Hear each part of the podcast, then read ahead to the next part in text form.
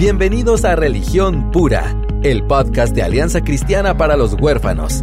Acá encontrarás las respuestas bíblicas a la realidad de la niñez vulnerable de nuestra Latinoamérica.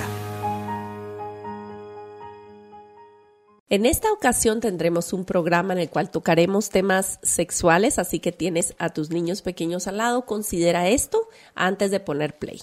Hola, ¿cómo están? Mi nombre es Aisha de López y estamos una vez más reunidos alrededor de estos micrófonos para poder platicar acerca de adolescentes. Muchos de nosotros eh, adoptamos o acogimos o empezamos a trabajar con chicos cuando eran eh, chiquititos con problemas relativamente chiquititos.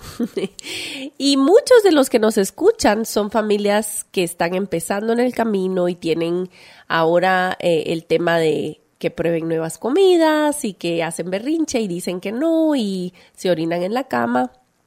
Pero aún les queda un trecho largo por, por, recorrer y nuestra oración, nuestra esperanza para hoy no es asustar a nadie, no es quitarles ninguna ilusión ni esperanza, sino más bien mirar con ojos realistas hacia eh, lo que la adolescencia típica puede traer, en especial con niños de orígenes difíciles. Y eh, quienes están atravesando situaciones duras, queremos llenarlos de esperanza y eh, que puedan considerar este programa como un oasis, como una mm, bandera de, de, ayuda para ustedes. Así que este, aquí estoy con mi compañero de cabina, David. Gracias, Aisha. Y como dice nuestra amada Sara de Ruano, hijos pequeños, problemas pequeños. Hijos grandes, problemas, grandes. Es un proverbio guatemalteco ah, bastante, sí. Ah, no, es que ella la inventado. No, ah, pero, ¿saben qué pasa? Es que la Sarita nos lleva ah, delantera con su vida. Empezó jovencita a ser mamá, pero aparte es una super mamá es, y ahora es abuelita. Abuelita. Esa nos lleva la delantera. No, sí, tenemos hijos de la misma edad, un hijo y ella ha sido, y su esposo, realmente me han ayudado mucho. Porque cuidadores competentes en trama saben pedir ayuda, ¿verdad? Eso es algo, una competencia clara. Eso es algo. Pero sí, hablando de, la adolescencia, como nos diría eh, uno de los padres de, estos conocimientos, eh, Eric Erickson, que están ya entrando en una etapa de buscar su identidad su identidad. Em, realmente, por ejemplo, mis hijas que tienen cinco años o si tuvieran ocho, nueve aún, realmente no están tan preocupadas con su identidad. Eso no sería muy normal, por decirlo así, o dentro de los límites em, normales. Pero eh, ellas están muy como que seguras, ah, sí, mi papá, pues, o sea, yo soy así y así es mi vida, ¿verdad? Están buscando otras cosas, independencia. Ahorita em, ellas están o sea, ya entrando a otra etapa en donde están siendo más productivas y quieren hacer más cosas ellas. Um, pero un chico entra eh, de la adolescencia y solo para definir, la adolescencia realmente empieza em, obviamente de la mano con los cambios físicos que sucede en el cuerpo, que sabemos que también en el cerebro hay un proceso que comienza de que el cerebro empieza a podar todas esas conexiones que ya no eran necesarias y a formar diferentes partes del cerebro. Eso es donde también vemos que la personalidad se está concretando. Eh, por ejemplo, habilidades que no eran necesarias eh, en, su desarrollo son podadas y em, el cerebro está haciendo un trabajo increíble, realmente. Y por eso es un desgaste también, porque internamente está pasando este proceso y vemos, ah, perdón, a veces vemos que eso se traduce en conductas raras. Exacto, el montón de comida que necesitas para criar adolescentes y el tiempo de sueño, por ejemplo. Entonces también debemos saber que, miren, gracias a las hormonas que consumimos y todo lo que nos han cambiado, dice que la edad del adolescente cada vez va bajando. Mm. Que unos, eh, ahora vemos chicas y chicos pues ya en pleno desarrollo de la adolescencia desde los 11, 12 años. Cierto. Entonces no, no, debemos asustarnos cuando esto es cierto, ¿verdad? Entonces ya un preadolescente son 10 años, ¿verdad? Mm. Y ya como, bueno, 11, 12 ya están en la adolescencia y sabemos que esta etapa el cual su, su, cerebro está cambiando, moldeando y todo, llega hasta los 25 años, ¿verdad? Es un rango muy grande, o sea, son varios años y en estos años vamos a ver diferentes cosas pasando a nivel cerebral pero también a nivel conductual. Vamos a ver diferentes cambios. Están probando diferentes cosas y, todo en búsqueda de concretar su identidad, mm. de ver quiénes son realmente, ¿verdad? Yo hemos mencionado antes la película, pero quiero recordárselas en muy estilo Disney, pero intensamente. Es una película que nos da una ventana, si bien caricaturesca, hacia lo que pasa en el cerebro, como buenos, eh, ¿verdad? De Pixar y Disney hacen su tarea en cuanto a lo que estás diciendo y ves cómo en un momento de crisis el personaje principal está reconstruyendo, está haciendo nuevas construcciones en su, en su cerebro y cómo se están desplomando eso que vos estás diciendo. Y uno como audiencia está paniqueando así como, no, ¿qué le va a pasar a la niña? Y resulta que sí hay adultos seguros en su vida, etcétera. Entonces la van guiando y ves al final de la, de la película, spoiler, este, que, que hay nuevas islas, ¿verdad? Porque en, la película ves que en su cerebro está construidas nuevas islas, ¿verdad? Eh, que, que ella ya ha definido a través de esas nuevas experiencias. Totalmente. Entonces, creo que es una película linda de volver a ver, aparte es divertida y todo, pero nos, nos ilustra bastante bien cómo es que sucede esto. Y, y, la niña en la película justo tiene 12, 13 años, mm, ¿verdad? Está en esa edad. Y entre otros factores, obviamente con esos cambios fisiológicos, el cuerpo se está posicionando para la reproducción. Bueno, entonces ya con eso también hay cambios a nivel cerebral. Las hormonas empiezan a cambiar, ¿verdad? Entonces hay diferentes niveles de testosterona eh, en, en, los hombres, Em, no recuerdo cómo se estrogen, estrógeno. Estrógeno, perdón, eh, en las mujeres eh, y realmente hay como un despertar a la sexualidad. Miren, si ustedes tienen chiquitos, esto no, no debe ser una sorpresa. Usted, o sea, el niño lindo, inocente, que jamás no es capaz de hacer nada mal, un día va a llegar a tener deseos sexuales. Eso es un hecho. Entonces, en vez de como que fingir que ese no va a llegar y cuando llega, no creí que era capaz. No, va a llegar. O que se encargue en el colegio de, informarle o sus cuates de la colonia le digan. Horrible. No. Mejor ser tú el lugar seguro donde ellos puedan aprender. Miren, y de verdad lo hemos, eh, se ha vuelto algo tan tabú mm. para nosotros cristianos que la sexualidad se debe hablar abiertamente en toda etapa de desarrollo. Exactamente. Exactamente. Máxime en, el, en la revolución sexual que se está dando eh, en el mundo, realmente es un disparate y, merece otro montón de programas, todo lo de la ideología de género, etcétera, pero eh, sí, la información tiene que venir de nosotros, la información correcta, en, una, en un tono calmado y, en, y, y entretejido en todos los momentos de la vida durante todo. Tú lo mencionaste recientemente en un programa o lo has mencionado que a tus hijas les has enseñado las cosas por su nombre. Sí. Y ahí empieza. Sí. No hay vergüenza en eso. No, y, es que la vida, nosotros tenemos un gran nanés, va, que es un caballo. es enorme. Bueno, y hay una perrita, pero así tamaño peluche y tú, que vive a la par. Ajá. Y ahorita está, entró en Brahma. celo, ajá. Ok, está así como eh, o sea, producen olores, ¿verdad? Que enloquecen a los perros. Mi perro ya quiere subir el muro y ya está así como que en la puerta y que, ¿verdad? Pobrecito, porque está así como esclavizado con sus... no son emociones, pues, pero con sus impulsos. Sí, sí, su instinto. Entonces mis niñas me preguntan, David, o David, papá, ¿por qué no pueden tener bebéseos? Miren, ¿cómo voy a evitar ese tema? Mm. ¿Verdad? Pero yo tengo que decirles, miren, ella, incluso me pueden perdonar, pero sí usé las palabras correctas. Exacto. Y dije, eh, o sea, él es muy grande, no podría, o incluso ella no podría tener un, bebé, de él dentro de él, la va a matar y etcétera. Entonces, incluso aprovecho de esos momentos para ir, y tiene dos propósitos. Uno sí es informar, el otro es recordarles que conmigo pueden hablar de lo que sea, que no hay temas, porque miren, los niños perciben, bueno, ay no, ese tema incomoda a mi papá. Entonces, cuando ella ellas tengan 15 años, van a decir, ay, no, mi, papá no, no puedo hablar de él eh, o con él sobre esto. Esto.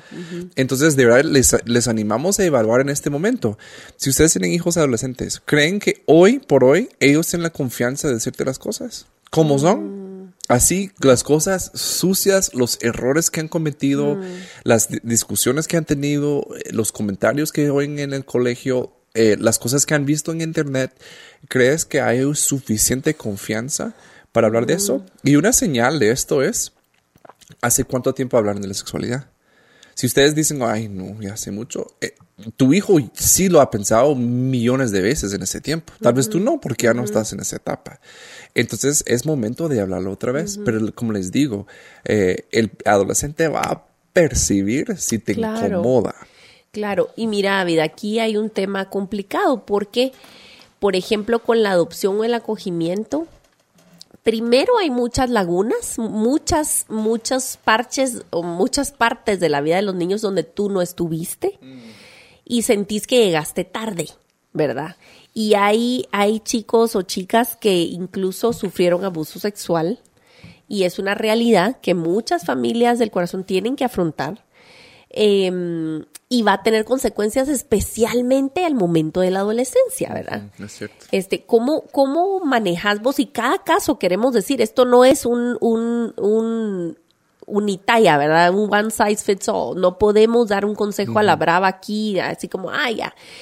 Eh, porque ustedes tienen que buscar ayuda específica para su situación, pero en general una palabra de ánimo y de sabiduría para las familias que están recibiendo sus chicos un poco después, ¿verdad? Que no tienen ese tiempo cuando tienen cinco años o ocho años, sino ya vinieron de diez años y saben más de lo que tú quisieras y saben distorsiones.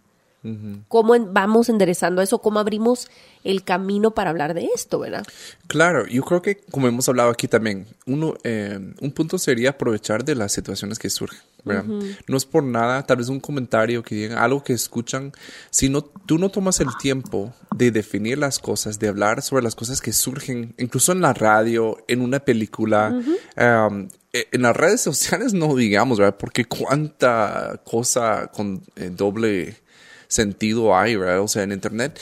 Entonces, si nosotros no estamos tomando el tiempo para construir ese conocimiento con nuestros hijos, pues lo van a adquirir en otros lados. Entonces, eh, todo lo que tú no dices a tu hijo, te lo, va a preguntar a sus amigos, lo va a buscar en Snapchat. Sí, eso es lo peor, que ahora ni siquiera es una conversación. No.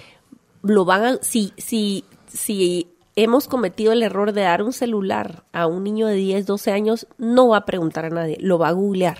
Claro. Y eso es trágico. O YouTube, Porque también es una fuente y alguien seguramente ya hizo un tutorial sobre lo que tú estás preguntando. Mm. Y ellos sí prefieren ver este youtuber que mm. pregunte y pues lo van a tomar como la verdad. Mm. Entonces, eso también entra en las restricciones que deben tener nuestros adolescentes, porque si bien es cierto que, que ellos sí, tienen mucho, ah, hay mucha riqueza en el Internet, miren, nuestros adolescentes no tienen la madurez de poder manejar eso. No, y algo que queremos volver a recordarles para quienes ya nos han escuchado y quienes están viniendo por primera vez quizás, vamos a decirles algo el hecho que tu hijo tenga cronológicamente 15 años no quiere decir que su mente o sus emociones, en su lado psicológico, él tenga 15 años. Es cierto. En su cuerpo puede tener 15 años y sus hormonas y todo el rollo biológico tenga 15 años, mm. pero sus, sus, eh, la parte emocional eh, sea un niño de 8, de 6 años. Entonces, esta, esta, esto es un, es un reto bien grande. Es grande. Porque tenés cuerpecitos que están preparándose para ser papás y mamás y mentes que aún son criaturas pequeñas que no tienen la madurez para decidir nada. Mire, algo interesante que yo acabo de leer. Hay un libro, no recuerdo el nombre del doctor, pero se llama Inteligencia Artificial. Mm. Y no está hablando de computadoras o Bill Gates. Está hablando de que nosotros hoy por hoy vemos niños chiquitos que agarran un iPad, un mm. teléfono, lo saben desbloquear, buscan el app que les gusta y buscan no sé qué, empiezan a armar rompecabezas y todo, y decimos, ¡Ah! Qué es un genio, es un genio. Míralo, mira cómo lo hace. Eso es increíble. Entonces le voy a dar más tiempo porque me imagino que así va a aprender más. Bueno, este doctor estudiaba y hace, hoy por hoy ya se pueden medir las consecuencias, gracias a Dios. Ya se está empezando. Empezando, sí, porque la, la reventada todavía no ha sido. No, no, no, no, no, claro. Y ese día va a llegar como un tsunami que vamos a estar inundadas de padres desesperados, pero eh, todavía se- no se ha visto a, a su totalidad. Entonces dijeron que eso realmente es una, eh, una inteligencia artificial, no es real, porque un chico solo está aprendiendo a satisfacerse, apachando y, y memorizando ciertos patrones, pero no, no hay un aprendizaje real. No, ni la experiencia táctil es completamente diferente en el espacio, en el tiempo y luego lo que hablamos en otro programa acerca de todo esto de tecnología, la frustración que viene cuando estás en- con los objetos reales, con la vida real.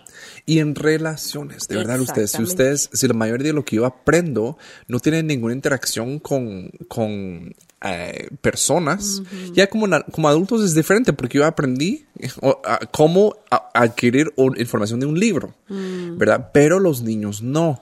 Ellos sí necesitan interacciones sociales para profundizar sus conocimientos. Necesitan. Entonces, si estamos confiando mucho en iPad, y eh, tuvimos ya un episodio sobre esto, ¿verdad? los peligros de la, de la tecnología, pero realmente no es, no es un aprendizaje real, es una inteligencia artificial, porque midieron en adolescentes que tuvieron mucho, estuvieron muy, muy expuestos a la tecnología y todos eh, carecían de habilidades sociales Wow. Eh, de, mm, ¿cómo se llama? De ser, inno- eh, no innova- innovadores, eh, sino buscar su independencia. Soluciones. Sí, de buscar soluciones, de poder incluso pensar de una forma creativa. Eh, personas que te- tuvieran iniciativa, esa es la palabra que está buscando. Son personas que realmente están esperando a Pasivas, totalmente. pasivas. Porque realmente eh, ese hecho de, de buscar, buscar tu independencia, tener iniciativa, buscar, eh, tomar riesgos, tomar un paso hacia adelante, eso se aprende en relaciones. Y, y sabes, la, la interacción, digamos, es bien preocupante. A uno le da risa a veces, ¿verdad? Ver el montón en una sala, en un cumpleaños o en un grupo de jóvenes, lo que sea, el montón de muchachos y señoritas, todos sentados juntos, pero todo el mundo en el celular. Y me imagino que muchos de ellos se están hablando. Exactamente, pero no existe el intercambio de te estoy viendo la cara, Ajá. estoy viendo lo sutil de tus cejas, la expresión de tus ojos, cómo haces la boca para, o sea, no hay ese reconocimiento Claro. sutil y social que, que un recién nacido nace deseando tanto. Exacto. Un recién nacido ama, lo que más ama es la cara de su mamá.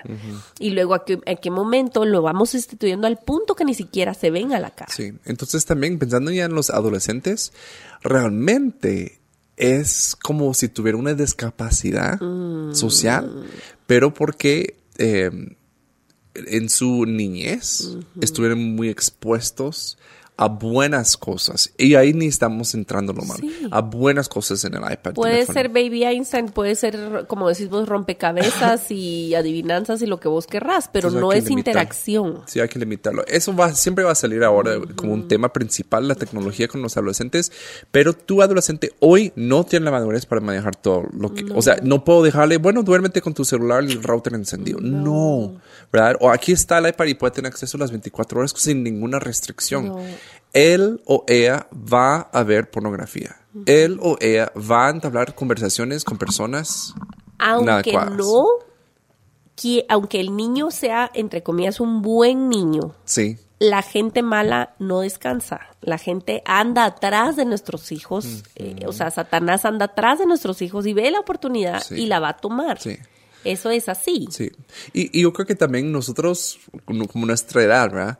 Eh, como no, no vivimos tanto eso.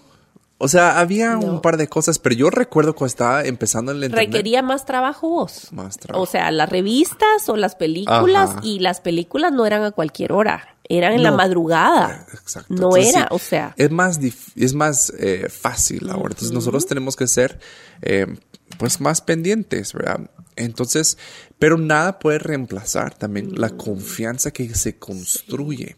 Entonces, si no estamos hablando de la sexualidad, podemos saber que está en la mente de nuestros adolescentes, no hay pierde. Tal vez no está en la mía porque me incomoda, pero está en sus mentes. Entonces, si realmente queremos tener confianza, tenemos que entrar a esas conversaciones difíciles.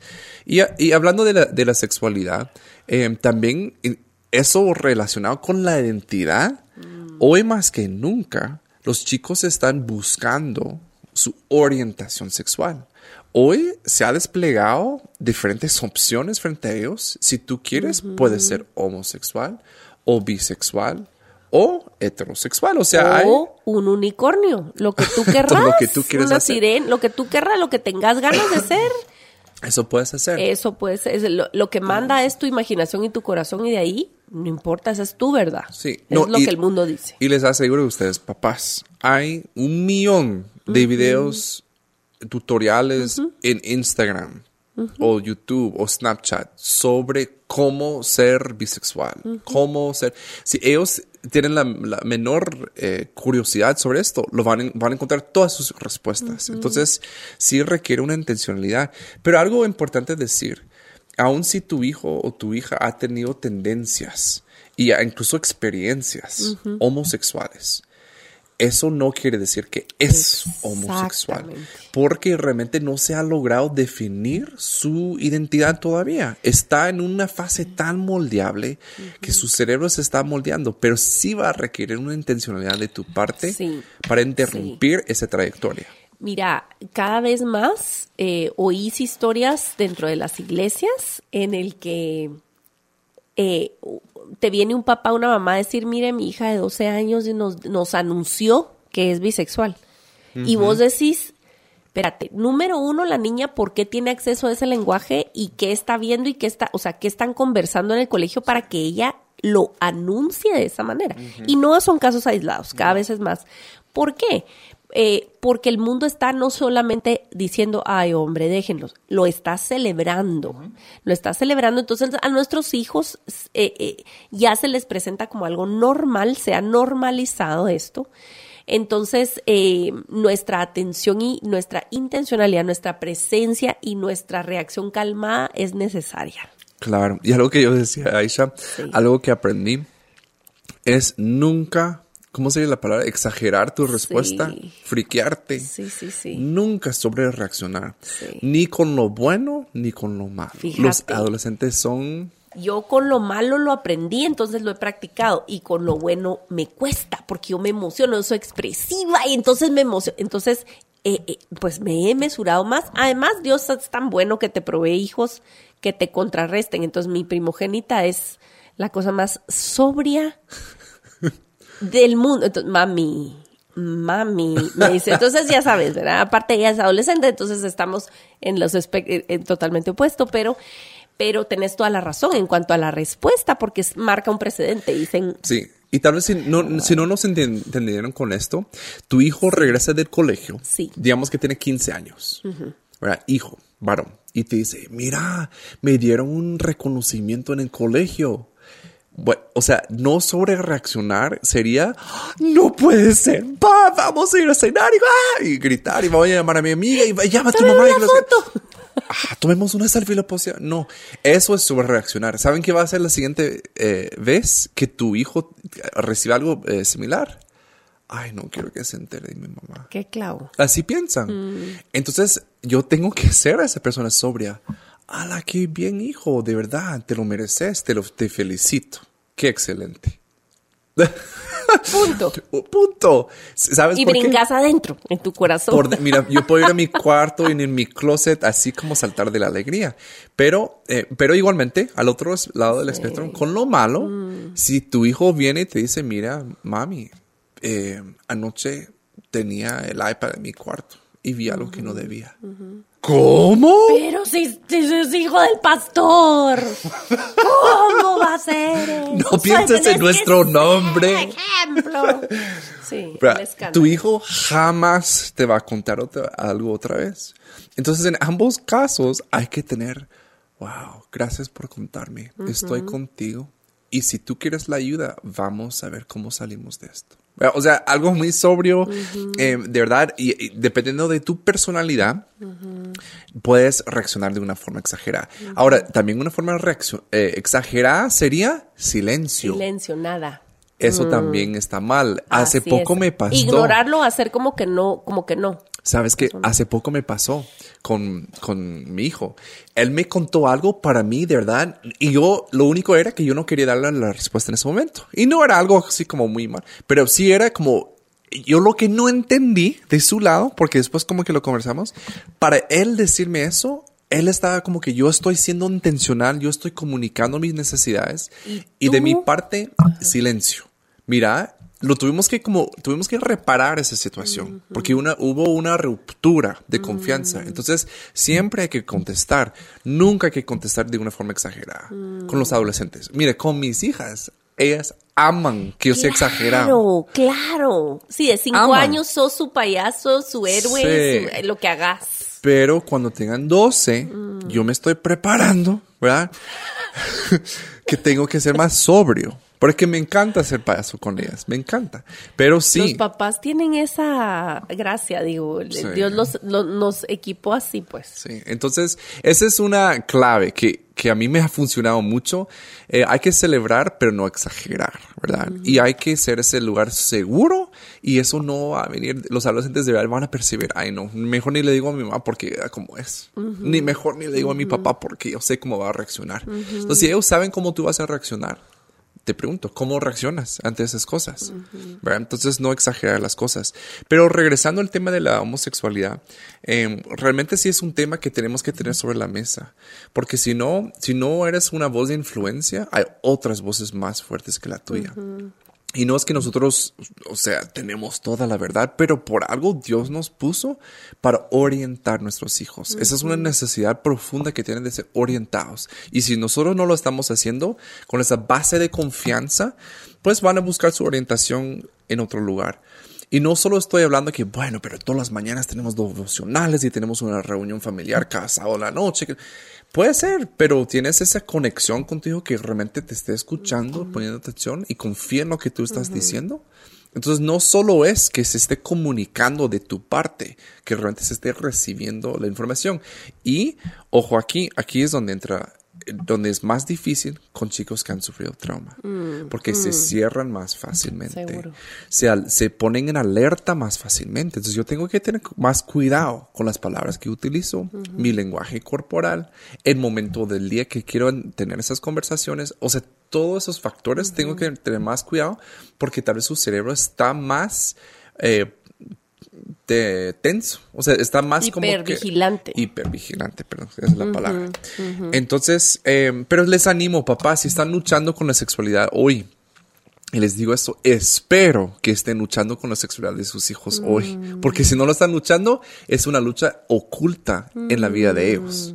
Porque debe ser tu lucha también, debe estar expuesta a la luz. Sí. Entonces hay que hablarlo. Eso eh, está muy bien. Están luchando. Es un hecho. Ah, no. Están luchando. sí, Entonces, que tú quieres aceptarlo. seamos alguien que está con ellos en la lucha. Exacto, Sí, exacto. Y sí. hay momentos, obviamente, no, no asumamos que "Ah, mi hija vive en, en tormenta perpetua con su sexualidad en su adolescencia. No, o sea, hay momentos, pero siempre, eh, Sí. siempre es algo, pues, Sí. que Y están miren, luchando. no necesariamente tiene que ser la muchachita más promiscua del colegio de la No, cuadra pues. para que digamos, esta niña tiene problemas. O, ala, la niña quedó embarazada, entonces, wow, esto sí que es tormenta. Porque muchas veces son banderitas rojas que yo miro que se nos pasan por alto. Algo tan sencillo como cómo la dejo vestir, por ejemplo. Necesita la atención de los hombres o de quien sea, usando ese escote, tomándose esas fotos, eh, ¿me entienden? De, de tal manera que, que, porque es una cuestión al final del corazón y lo que David dice es mucho más profundo que el comportamiento sexual, es la falta de identidad y Eso las es. raíces en su corazón. Exacto. Entonces yo cuando miro ciertas cosas en las redes o cierto comportamiento en chicas o algo, eh, me preocupo y también trato de enseñar a mis hijos. El hecho que alguien tenga una, eh, un Instagram súper pulcro y evangélico y con versículos y con cuello de tortuga, no me garantiza que es alguien puro en su corazón. No, claro. Se los he dicho a mis hijos, mi amor. Si alguien, por ejemplo, con una de mis hijas tuve esta conversación en una ocasión muy claramente, dije, si alguien ha sido abusado sexualmente, no deja de ser puro. porque la pureza se lleva en el corazón. Y eso es otro tema que podemos abarcar más detenidamente en otro episodio. Pero quiero decir que no solamente es de los comportamientos escandalosos sexuales, que mm. hacen que alguien sea categorizado como, tiene una lucha, o mi hijo tiene atracción hacia el mismo sexo, o ya se besó con un muchachito, entonces ya, ¿verdad? O sea, mm. no, sino decir qué cosas yo tengo que estar conversando y explorando con mis hijos acerca de la pureza de su propio corazón antes que cualquier comportamiento externo.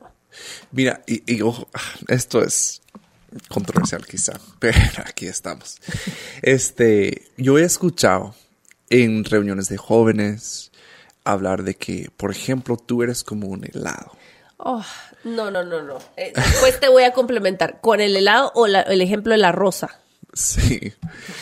Eh, miren, si estamos mandando ese mensaje. A ver, pero aventate, aventate el ejemplo. Que, por ejemplo, tú eres como ese helado, ¿verdad? Que tú quieres llegar al día de tu matrimonio completo, como un helado bien puro, pero si tú te das a otra persona, es que como que alguien viniera y mordiera o chupara un, par de, un poco de... Así es, va, la cosa.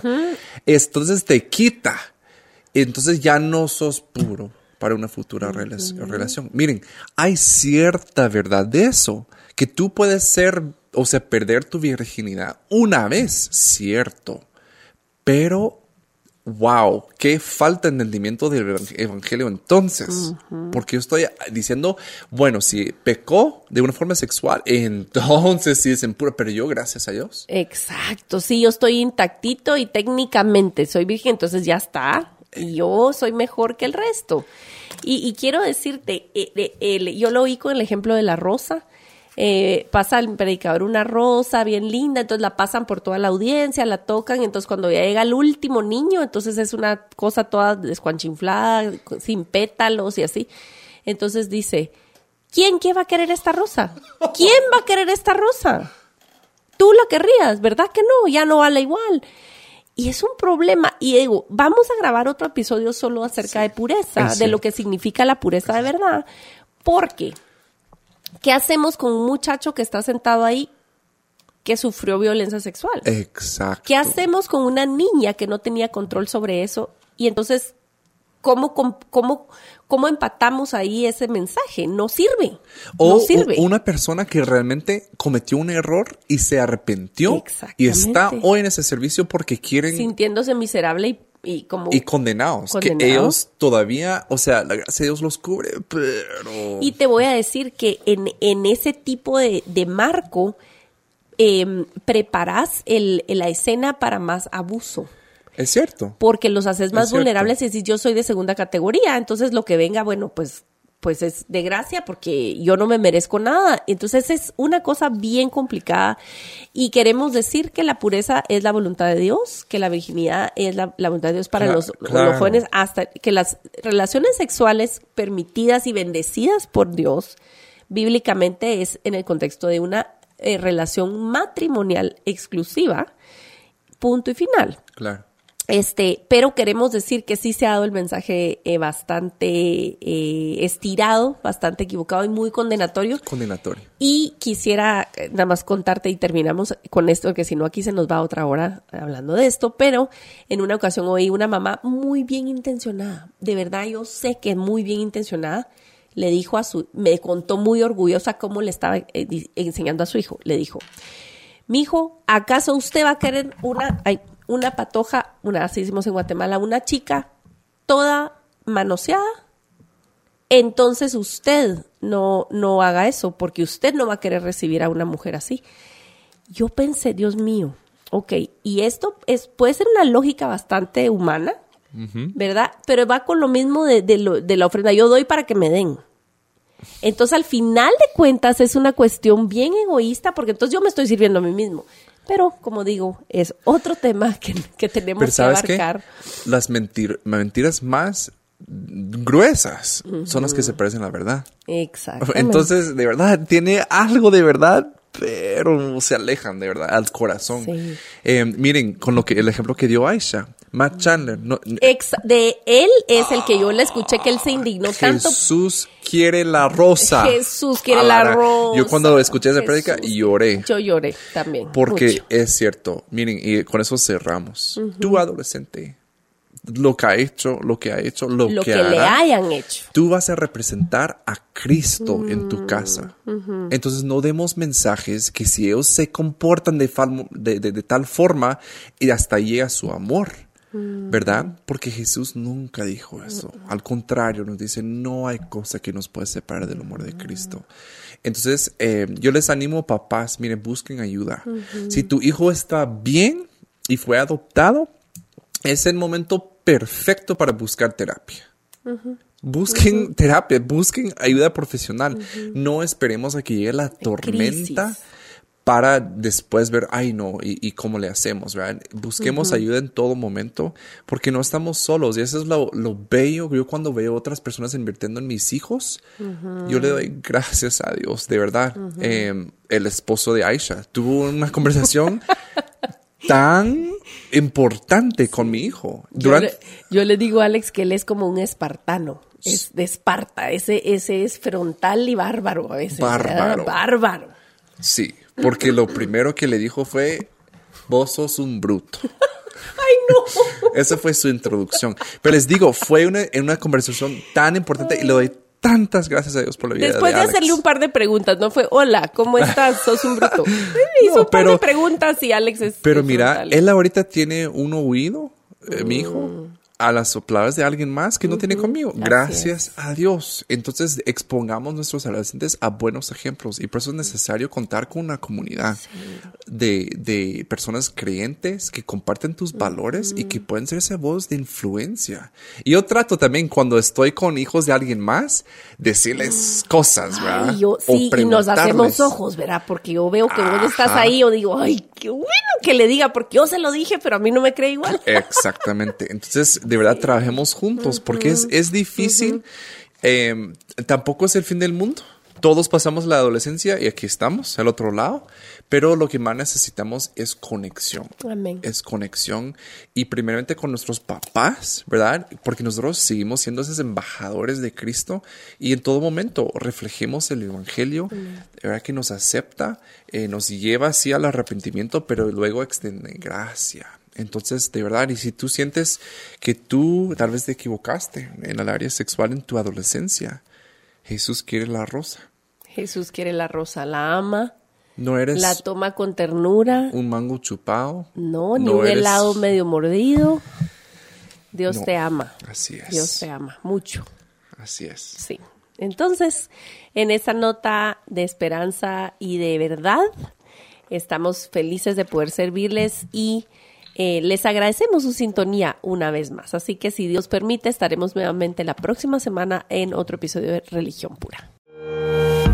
Gracias por acompañarnos en Religión Pura, el podcast de Alianza Cristiana para los Huérfanos. Alabamos al Dios de la Biblia quien nos adoptó en Cristo para habitar en familia. Y agradecemos la generosidad de Radios Frater, quien nos recibe en sus estudios para realizar esta producción. Hasta la próxima semana.